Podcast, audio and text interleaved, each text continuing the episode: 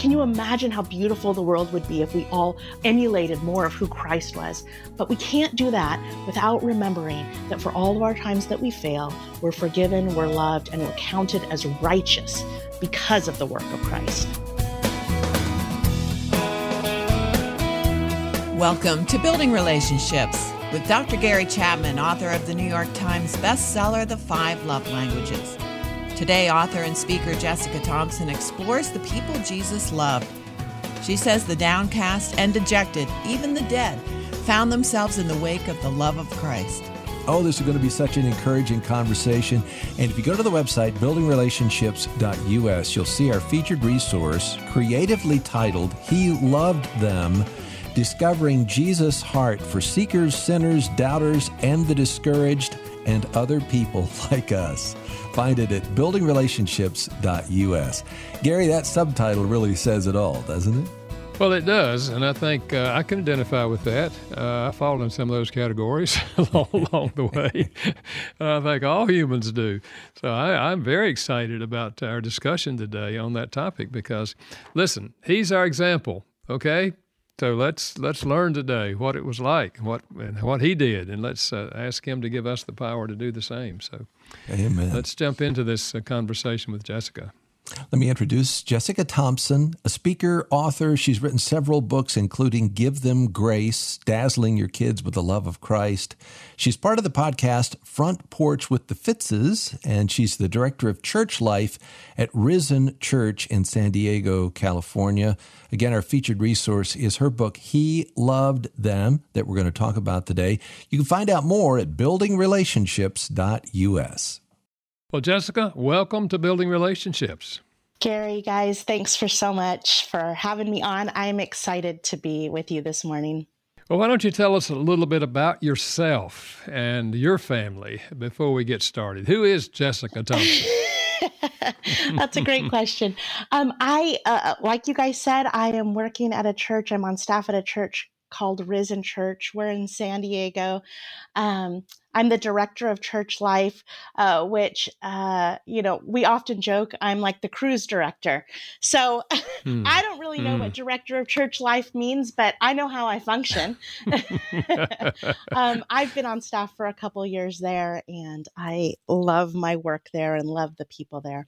Um, I have three adult children a 24 year old, a 22 year old, and a 19 year old. So I am, two of those are at home currently uh, one went away and decided that that wasn't for him graduated from university and came back um, he got his degree in worship arts from a hmm. university near chicago and is home working at a dog daycare center so that makes all the sense all right. in the world to you uh, so, you know, if you're ever thinking about getting your degree in worship arts, make sure that there are jobs out there. Good suggestion. yeah. Uh, well, listen, he loves his job. He's the he's the one that drives around and picks up the dogs in the dog bus. You know, people yeah, pay to have their yeah. dogs go to daycare. So that's a little bit about my family. And um, yeah, we're just thriving in Southern California. And um, that's who I am. Do you all have a dog at your house? We have two dogs actually. Two dogs. Okay. yeah, we they're both big. Um, both like you know a hundred pound dogs and uh, you know the first one uh, it was getting old and so then my my youngest was like we really need another dog to like reinvigorate life into our older dog and you know the kid talked me into it and I tell right. you, I regret it. I'm not going to lie. so well anyway. we are where we are okay and the end of the conversation is and here we are and here we shall be i like that like the title of your book you know this whole thing about uh, how jesus loved the people that he encountered and he encountered all kinds of people uh, have you ever struggled yourself you know with uh, loving people that are different from you? Yeah, I mean, don't we all? Listen, I struggle with loving people that are the same as me. um, if I'm being honest, uh, yeah. I think all of us struggle with loving others, right? And it's one of the two great commands love God and love others. And I always say I would be a, a great Christian if it wasn't for other people. That's where I get hung up. but yeah, I, I, I have had struggles with learning how to love the way I've been loved. What do you think people in the church or in society in general uh, believe uh, about the love of Jesus today? I mean, is there a sense out there that they are loved by Jesus, or where, where, where do you think people are today? I think when, when you ask someone, do you think Jesus was loving or is loving? I think most people would say, um, like people in the church would say, yeah, generally speaking, I, I think Jesus is loving. I think that the hard part for us is believing that he loved us, that he mm-hmm. loves me specifically. That's the hard part. Now, I, I think obviously you're going to get a different answer inside the church and outside the church. Um, mm. I think a lot of times the way that Jesus is portrayed outside the church, or the, or the way that people perceive Jesus outside the church, is that maybe he wasn't loving. Maybe he was full of judgment. Maybe he was, um, you know, a hard taskmaster. Um, maybe he asked too much of people and, and didn't love them enough. I, I, think sometimes you get that sense outside of the church, right? So, or, or, people just think, oh, you know, he was a nice guy, but I don't know about loving. But I yeah. think for all of us, inside the church, outside the church, to connect Christ's love to us personally can sometimes be a difficult thing to do. Yeah.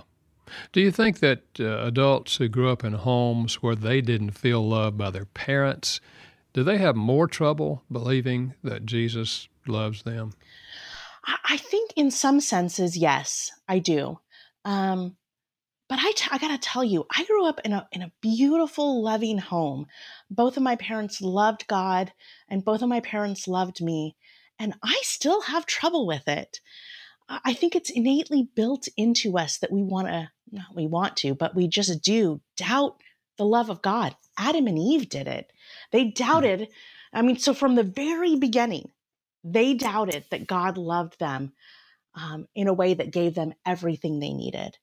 Mm. And so I think for us as well, yeah, I do think that our our story of origin and how we grew up, it, it can definitely make that more difficult for sure. Yeah. But yeah. I also think that innately built in all of us is this suspicion that God really just doesn't love us or just yeah. really doesn't love me.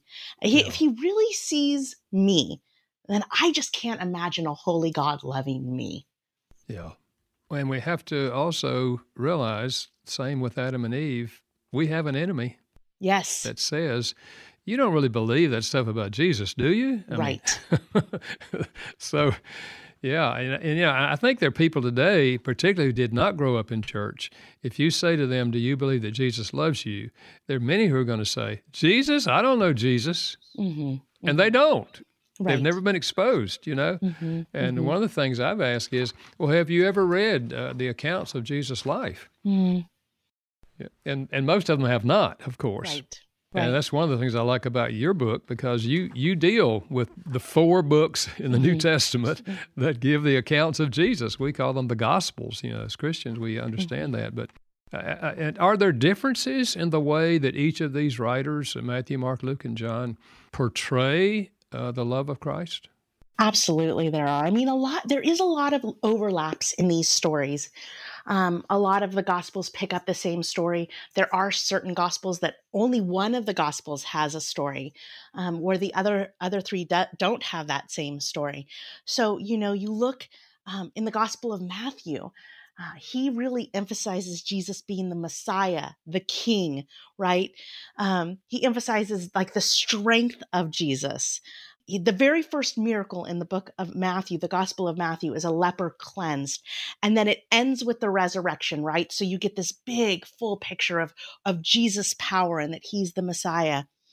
The Gospel of Mark presents Jesus more as like a suffering servant, right? Someone who's humble.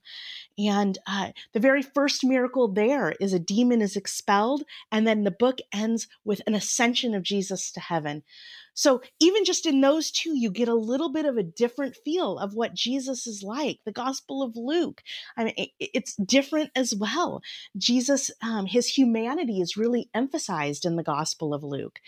His incarnation, his birth, all of these things, that's very much em- emphasized there. Uh, and, and that book ends with the promise of the Holy Spirit coming mm. to us and continuing the work of Jesus. And then lastly, in the Gospel of John, we see a lot of Jesus' divinity being God. Um, that is emphasized, being a co equal with God. Uh, and, and so we see in each of these gospels the way that Jesus is portrayed in a different way, and then how that works out in how he loves us. It's actually in- incredibly beautiful. And, and I would recommend to any Christian that's out there, man, spend some time just reading through the gospels and and soaking in who Christ was and who he is. Uh, it was a beautiful journey for me to go on. This is Building Relationships with Dr. Gary Chapman, New York Times bestselling author of The Five Love Languages. You'll find more simple ways to strengthen relationships at our website, buildingrelationships.us. Our guest today is author and speaker Jessica Thompson. Our featured resource is her book, He Loved Them Discovering Jesus' Heart for Seekers, Sinners, Doubters, and the Discouraged, and Other People Like Us. Find out more at buildingrelationships.us. As you went through the scriptures, did you discover anything that surprised you about the life of Christ? Yeah, actually, there was so much that surprised me. And and you would think by the end of this journey I would have gotten it. But eh, I mean, I'm I'm literally writing a book on it, but the way that he loved people, the different ways he loved people, the ways that i mean and you know obviously you've written about this the ways that in some people what he did for them was touch them. In some people what he did for them was gave them a good word. Um, for some people what he did for them is give them bread and food and what they actually need right? You see jesus going through and loving people the way that they needed to be loved the way they desired to be loved. And the, the title of this book actually comes from the end of Jesus' life. We're looking in the book of John, the Gospel of John. And, and there's a sentence in there that says, And having loved his own, he loved them until the end. And so we mm. look at the life of Jesus, his entire life from, from incarnation, from God becoming man, from the very beginning, his entire life drawn out over this beautiful picture, tapestry, all these stories woven together, this beautiful picture. Um, and and it's just one of overwhelming love and not just like a specific type of love. Sometimes we think, oh, Jesus came and said, You're a sinner, stop. And that's loving. And that is loving, right? It is loving to call people yeah. out of their sin. But he did it in so many diverse, different ways. Um, the way he loves us, the way he loved in the gospel is just beautiful to behold. So that was surprising to me. And even though I'm writing a book on it, and it was me going into this, knowing my thesis, knowing what I'm going to write about, but still over and over and over again, um, the Holy Spirit warmed my heart to the beauty of the love of God for us in Christ listening to you reminds me, Jessica, of the book that I wrote called God Speaks Your Love Language. Mm-hmm, mm-hmm. because He does. And you see them in the life of Jesus, all 5 mm-hmm. languages. And people tend to be drawn to Christ because they sense His love in their love language. That's the mm-hmm. message of that book. But yeah, it's, it's fascinating to see how Jesus expressed His love to other people. Now, we know that Jesus was fully God and at the same time, he was fully human, he was fully man. Why do you believe it's important to focus on the humanity of Christ in looking at his love for others? I think there's a few different reasons. Um, first, I think it's important to believe that Jesus understands what it's like to try and love sinful, hurtful humans. He had emotions, and the in, in going through these gospels, um, reading about the different ways Jesus felt was so interesting to me. Like, we can believe, okay, he was fully God. And that's, you know, because he was God, it made it easy to love people. Okay, yes. But also in that, his heart was broken. In that, he felt joy with his friends in that he felt all the emotions that we feel in our relationships. The Bible talks about in Hebrews that Jesus Christ is a high priest who sympathizes with us in our weaknesses because he's gone through every temptation as we have, and yet he was without sin. So, Jesus knew what it was like to be in relationship. And not only is that encouraging to me so that when I'm in the middle of a relationship and I've been betrayed, um, I can say to myself, oh, Jesus knows what it's like to love and be betrayed. I mean, he gets that on a very real human level. Not only do I know that he knows that, and that's the beautiful part about him being fully human, he, he understood what that felt like, but he went through that without sinning. And because mm. he went through that without sinning, which I don't, when someone betrays me, believe that I do not go through that without sinning. But because he did go through that without sinning, I am now forgiven for the ways that I do sin. I am now counted as righteous before a holy God because I'm hidden in the perfect life of Jesus Christ. So, in my moments of weakness, in my moments of sinning against God because I'm reacting in a certain way, or because I'm not loving the way that I should and I'm being selfish, in those moments, I can know, oh man, not only is it comforting to me to know that Jesus knows what it's like to be hurt by others, but because he lived this life as a human, I'm now forgiven. I'm now mm-hmm. hidden in his perfect work for me. Yeah, powerful.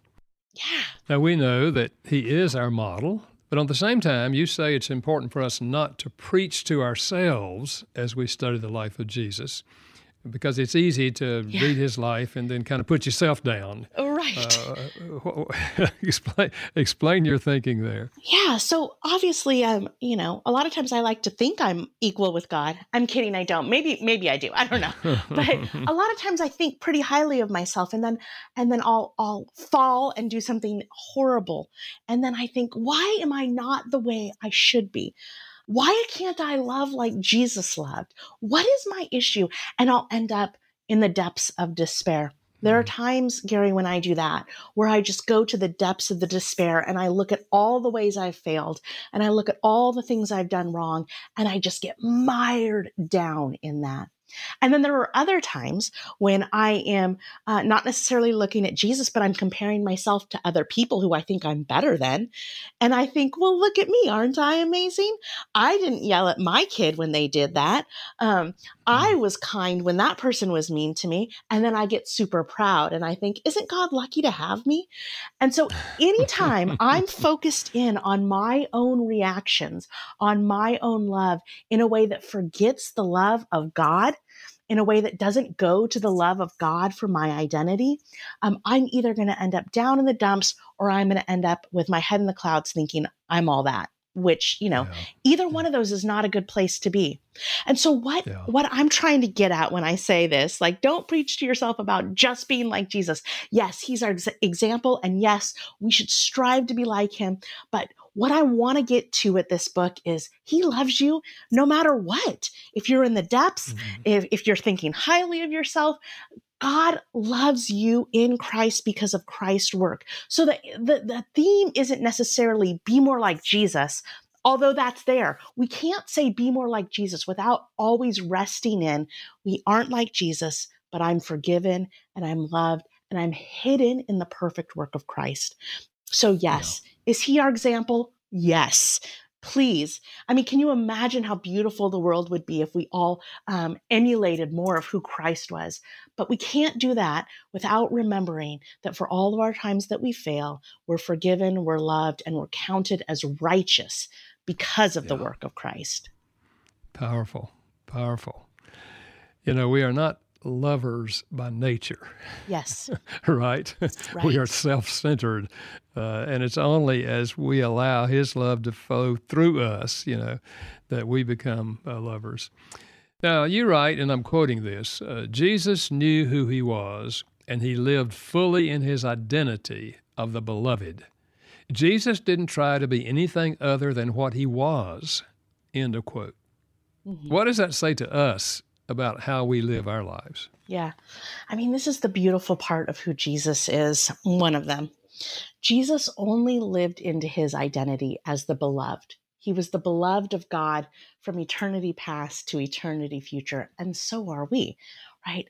As Jesus is God, and the in the trinity they share love amongst themselves so beautifully really that's creation right they're sharing love so beautifully and amongst themselves that this love overflows and creates it overflows and creates us. And so Jesus lived into this identity as the beloved Son with whom God was well pleased. We see that at his baptism, and, God speaks to him, speaks this word over him You are my beloved Son in whom I am well pleased. And so for us, right? Jesus didn't have to like try and show off his power. He didn't try have to try and prove to everybody look i really am i really am the son of god. I really am god. You know it wasn't like that. He wasn't it wasn't his ego trying to prove those things. He just walked in who he was. And so for us as well we are the beloved of god. You and i are the beloved of god as well in John, in, in Christ's high priestly prayer, what he prays is this. He prays a number of different things before he goes to the cross. But one of the things he prays is this um, Father, let them know that you love them the way that you love me. So, how do you think God the Father loves God the Son? Completely, fully, no lack, no disappointment. This is how we're loved as well. And so, for us to walk in the identity of the beloved, the most important thing about us today, the most important thing about you or me is not what we accomplished today. It's not our failures today. The most important thing about you and I is when we woke up this morning, we were loved by God. And when we go to sleep tonight, we will be loved by God. And so what, what that does in our lives, Gary, is then that changes us into a loving people. I'm not trying to look to you to build my identity or to tell me I'm an amazing person. Um, I'm also not looking to my track record of failures to think, oh, I'm the worst. What I'm doing again is focusing in on who God says I am. He says, I'm loved. He says, I'm chosen. He says, I'm adopted. He says, I'm His. And so as we live into that identity, it changes us into a group of people who loves out of that identity instead of loving to get an identity. It, ah, it's two totally different places. One is a place of freedom and one is a place of slavery. And so for us as yeah. Christians, we love out of freedom. Yeah. Uh, so great. Let's look at the words of Jesus on the cross. What do they reveal about his heart toward different people?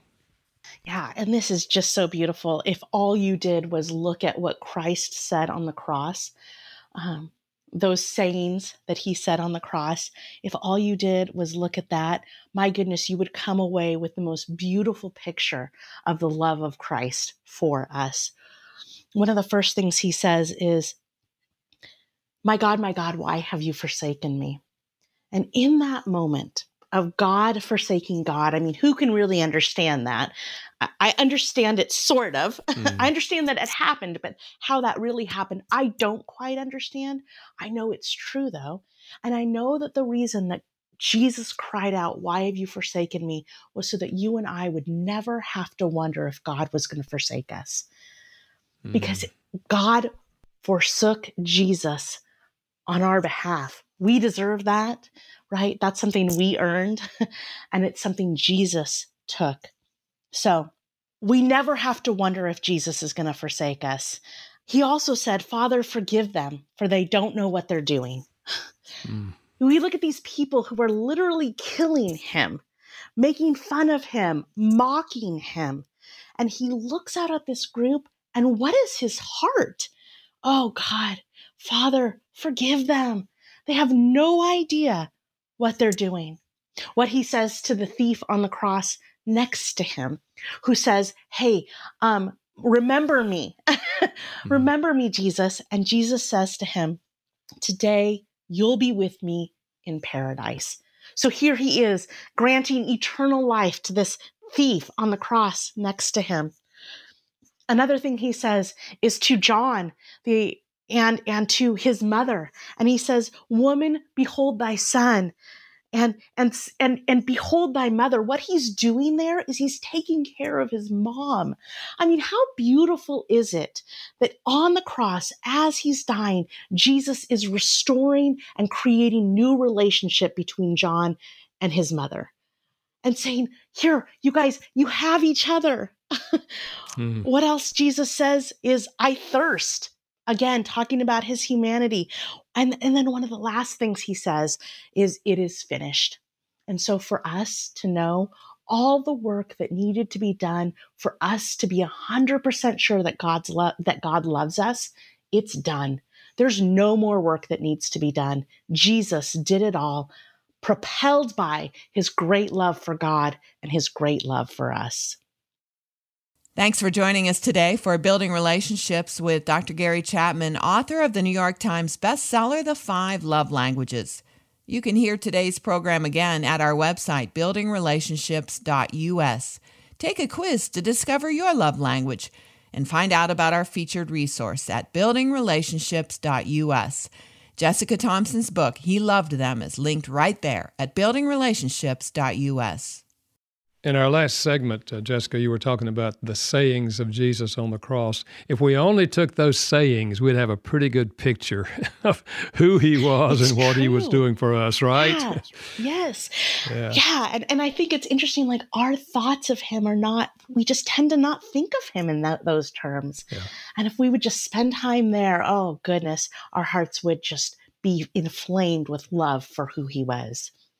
Now, in, in, in your view, uh, how does Christ's love and life uh, affect the understanding for, uh, for, us, our understanding of the world and of God and of others and of ourselves? Right. So the Bible talks a lot about this word shalom. Um, or or wholeness. We think of the word shalom as kind of like peace, and while that is true, that that is one of the meanings of that word. That word shalom also encompasses like a wholeness of being, a wholeness of self. And so the way that Jesus lived, the way that he loved, um, radically changes our view of what that wholeness looks like. He was the most perfect of human beings. He was exactly as a human being should be. The way he interacted with God, and we talked about this a little bit, he knew he was loved by God.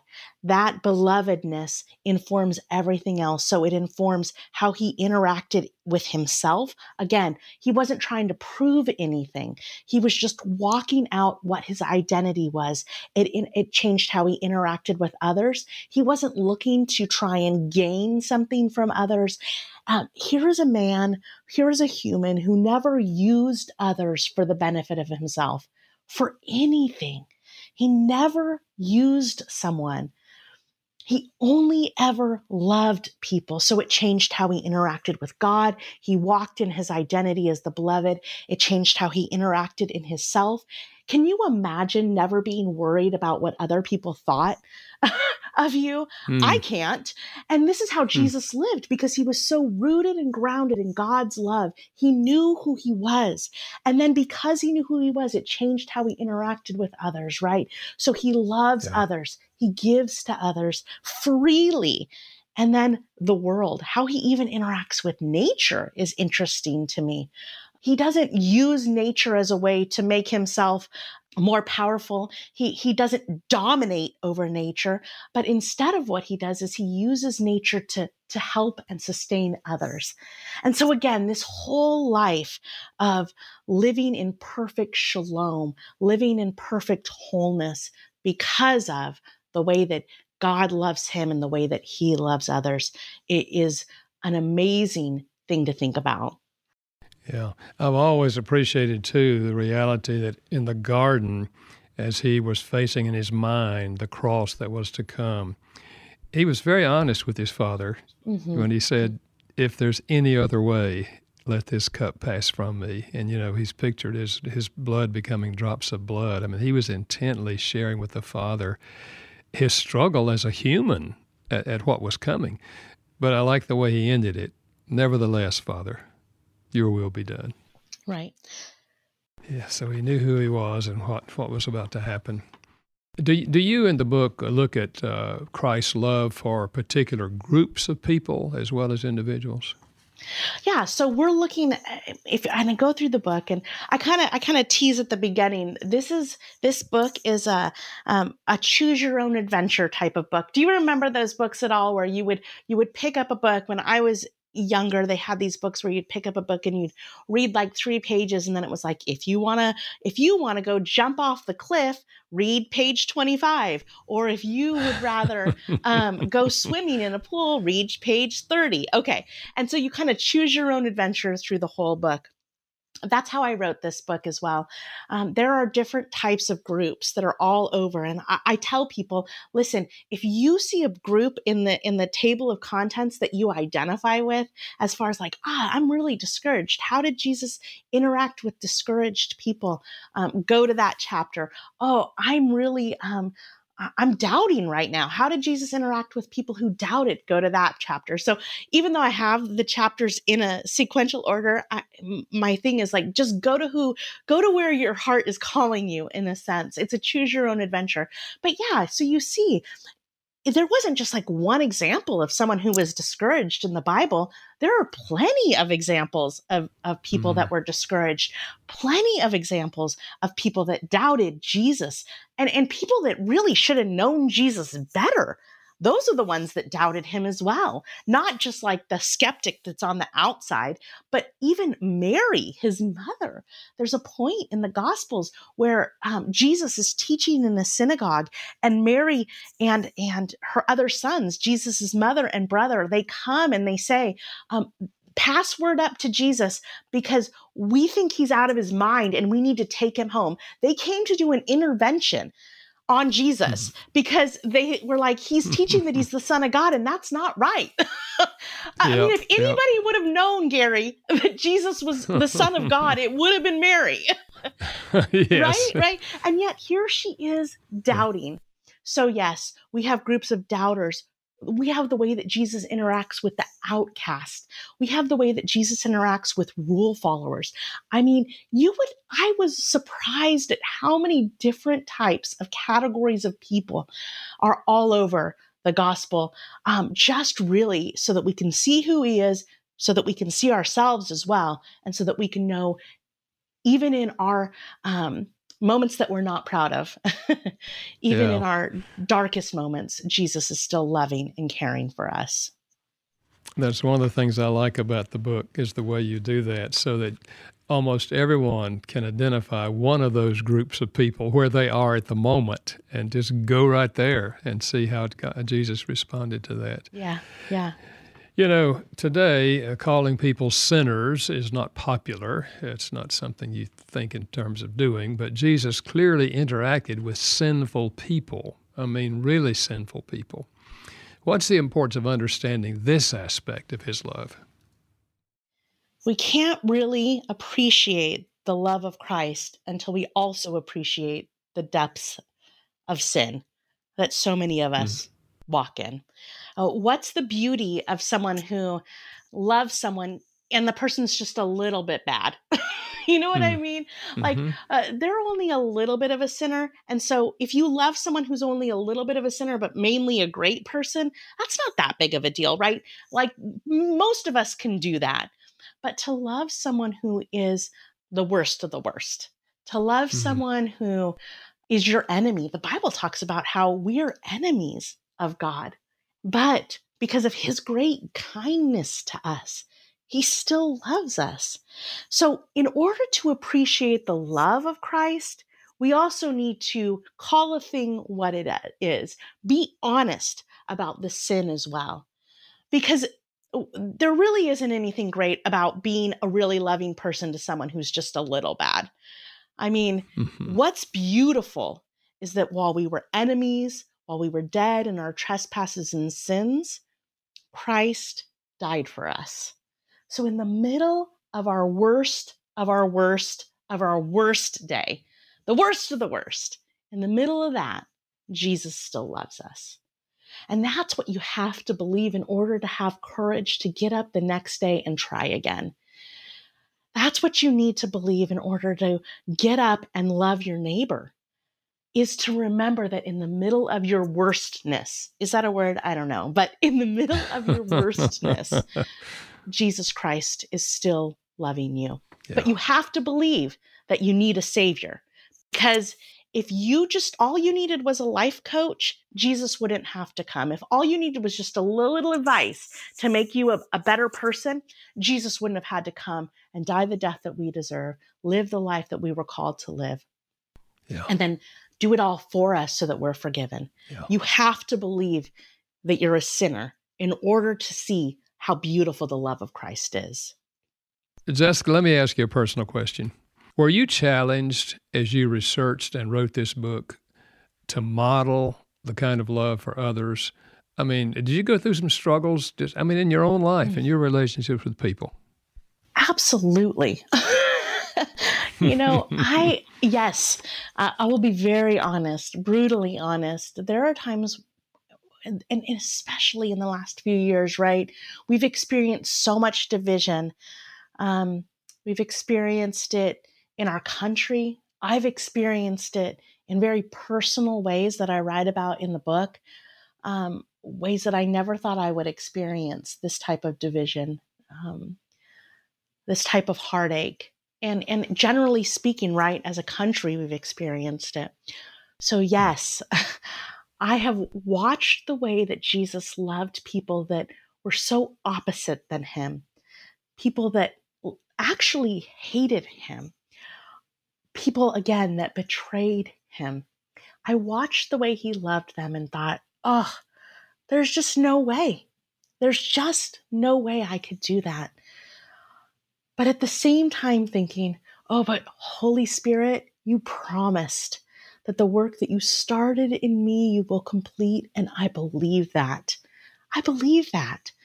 And so, praying that the Holy Spirit would change my heart into one that is only wanting to protect into one that's only concerned about my own interest. Change that heart into a heart that looks outside of what I'm comfortable with, looks for the outsider, looks for the marginalized, looks for the people that don't look like me, that don't think like me, that don't vote like me. Look for those people and treat them with the love of Jesus treat them the way that Jesus has treated me. And my goodness, that is so hard. yeah, yeah. And so, over and over, what I was doing was learning to rely on the forgiveness of Christ, learning to remember that I'm loved. And the more I think about the fact that I'm loved, even when I fail, the more I'm able to then say, oh, man, I failed so much. Um, because I know that I failed, because I know I'm not living the way I should, that I'm not really every day walking the way that Jesus walked, then I can look at these other people and think, um, they're not walking as the way Jesus walked either, but I get it because I'm doing the same thing. Maybe not in the same ways, but I'm also failing. And so then I can turn to them and say, Oh, friend, um, we are both in desperate need of Jesus. Yeah. Mm-hmm. We're both in desperate need of a savior. We're both in desperate need of love. And guess what? We have it. So, yes, it was incredibly difficult. It is difficult, but we have the Holy Spirit to work in us. That's our real hope, right? Is that right. we have the help, outside help. Yes, need it. Thanks for joining us today for Building Relationships with Dr. Gary Chapman, author of the New York Times bestseller, The Five Love Languages. Jessica Thompson is joining us, and we're talking about her book, He Loved Them Discovering Jesus' Heart for Seekers, Sinners, Doubters, and the Discouraged, and Other People Like Us. That's our featured resource today at buildingrelationships.us. Again, go to buildingrelationships.us. Jessica, we don't have time, of course, to discuss all of the categories of people uh, on our program today, but let's take uh, doubters. We know that in today's world, there are many people who really doubt, some, some doubt even the existence of God. How did Jesus love those who were doubters? Give us a few thoughts on that. Well, immediately when we say doubter and you think of the life of Christ, I mean, the first person we think of is doubting Thomas, right? Mm-hmm how terrible for him that he's the only one in the all of scriptures that when we say his name we automatically say what he was a failure at you know, mm. we don't really say it about anybody else. we don't say yeah. doubting anybody or betraying anybody, but his name automatically goes with doubting Thomas. How did Jesus interact with Thomas? And this is amazing to me what I think Jesus should have been should have done when he interacted with Thomas should have been like, "Come on. You've been with me this whole time, Thomas. You know how powerful I am. Why can't you just believe?" I mean, get over it, hmm. man. You've seen the miracles I've performed. Why can't you just believe? But this is not what he does. Oh, it's it's amazing, right? What does Jesus do with Thomas? Well, he invites him in to touch his body. He says, Thomas, in essence, Thomas, I see your doubting heart. I want you to touch my hands. I want you to look and see my side. Understand that this is real. He goes to Thomas, and the place where Thomas needs reassurance, he gives it to him. See, I think a lot of mm. times we think um, that when we doubt, Jesus is going to be like, just do better and believe better. Forget all your doubts. No, no, no. He goes to Thomas's doubts and he says, okay, I understand you're doubting. Touch me. Look at me. Feel who I am. He doesn't dismiss Thomas's doubts. He goes right at him and he says, Thomas, here I am. Look at me. I'm real. This is real. It's not too good to be true. I've risen. And then that's not all he does. He doesn't just do that with Thomas and look at my hands, my feet, whatever, that whole thing that we know that he does. But then he goes a step further and he sits and eats with Thomas. Like he has communion, real relationship with him. He's not disappointed in Thomas. He doesn't scold Thomas he goes to Thomas's doubts and he reassures him in those doubts. And so, for those mm-hmm. of you who are doubting today, he's not looking at you thinking, ah, another one of those doubters. Why do I keep encountering them? Can't they just believe? That's not who he is. He comes to your doubts tenderly and specifically, and he says, Look at me. I'm real. Mm-hmm. That's the word mm-hmm. he speaks to you. And not just look at me, I'm real, but look at me, I'm real, and I want to be in relationship with you. Mm. And so for the doubters, oh, he's not he's not angry at you, he's not disappointed in you. He's inviting you into communion and relationship with him. That's what he did yeah. for Thomas, and that's what he does for you. And it might start with simply a reading of his life yeah. as found in the books of Matthew, Mark, Luke, and John. Yes. And just with an open heart, Lord, show me the reality of Christ. Mm-hmm. Oh, let's let's just take one other. How about the discouraged person? Mm. How did Jesus respond to discouraged? There's um there's a specific verse verse that talks about how Jesus looked over the people and saw that they were faint-hearted and discouraged. And then the next line talks about um, how his heart yearned for them. He felt compassion for them. I think sometimes when we're discouraged, um, we're not just discouraged with our circumstances, um, we're also discouraged with our response to our circumstances. so we can look out mm. on hmm. our life and, and think, oh, this is so discouraging. And then, especially if we're Christians, then on top of that, we think, oh, but I, I should have joy in my suffering and, and I should be able to rise above this, etc. And, and those things do happen by the work of the Holy Spirit. But a lot of times when we're stuck in discouragement, we're not just, again, discouraged with the circumstances, we're discouraged with our reaction to the circumstances. And this verse talks about specifically how Jesus looked out on this group of people who were discouraged. This group of people were faint hearted, and he had compassion for them. We often don't have that compassion for ourselves. We think, I should just get over it. I should just do better. I should just um, believe more. Hmm. Um, and that's not what Jesus did. Jesus felt compassion. So if you're in the middle of discouragement, again, I talked about it a little bit earlier. Jesus is an, a high priest who sympathizes with you in the middle of that. Uh, Charles Spurgeon talks about that verse right there as if you put two grand pianos in a room and you hit the note on one grand piano, um, that string will vibrate on the other grand piano. So it is the same when we're going through something that's discouraging. Jesus feels that with us, He sympathizes with us in our weaknesses. And those verses go on to say, So come boldly to the throne of grace, where you can receive mercy and find help in your time of need. And so, for those of you who are discouraged, oh, Jesus is calling you to himself. He is the source of our hope, He is the source of our encouragement. He feels this with you. He's not standing off looking at you, asking you to get your act together. He's feeling it with you. And he's saying to you, Come to me, all who labor and are heavy laden, and I will give you rest. I will give you the encouragement that you need. Jessica, as we bring our program to a close, what is your overall message, the main takeaway that you would like to leave with our listeners today? I mean, if all you hear me say today is Jesus loves you, this I know, for the Bible tells me so. That's it.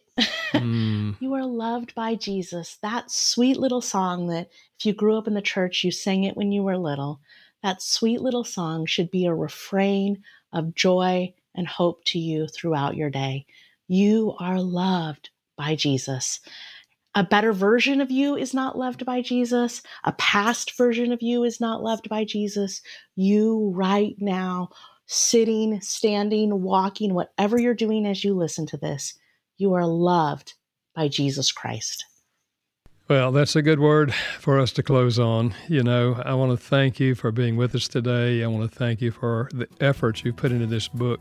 And I want to encourage our listeners, wherever you are in life, whatever you're experiencing, you'll find in this book, God can use this to help you respond to yourself and to others uh, in the way that Jesus did. So thanks for being with us today, Jessica. Thank you so much for having me. It's been a joy. Well, what an encouraging hour with Jessica Thompson today. If you'd like to find out more about the book, He Loved Us, go to buildingrelationships.us, subtitled Discovering Jesus' Heart for Seekers, Sinners, Doubters, and the Discouraged, and Other People Like Us. Again, go to buildingrelationships.us. And next week, your questions and comments about any relationship struggle you may have. Our March edition of Dear Gary is coming up next week. Our thanks to our production team, Steve Wick and Janice Backing. Building Relationships with Dr. Gary Chapman is a production of Moody Radio in association with Moody Publishers, a ministry of Moody Bible Institute. Thanks for listening.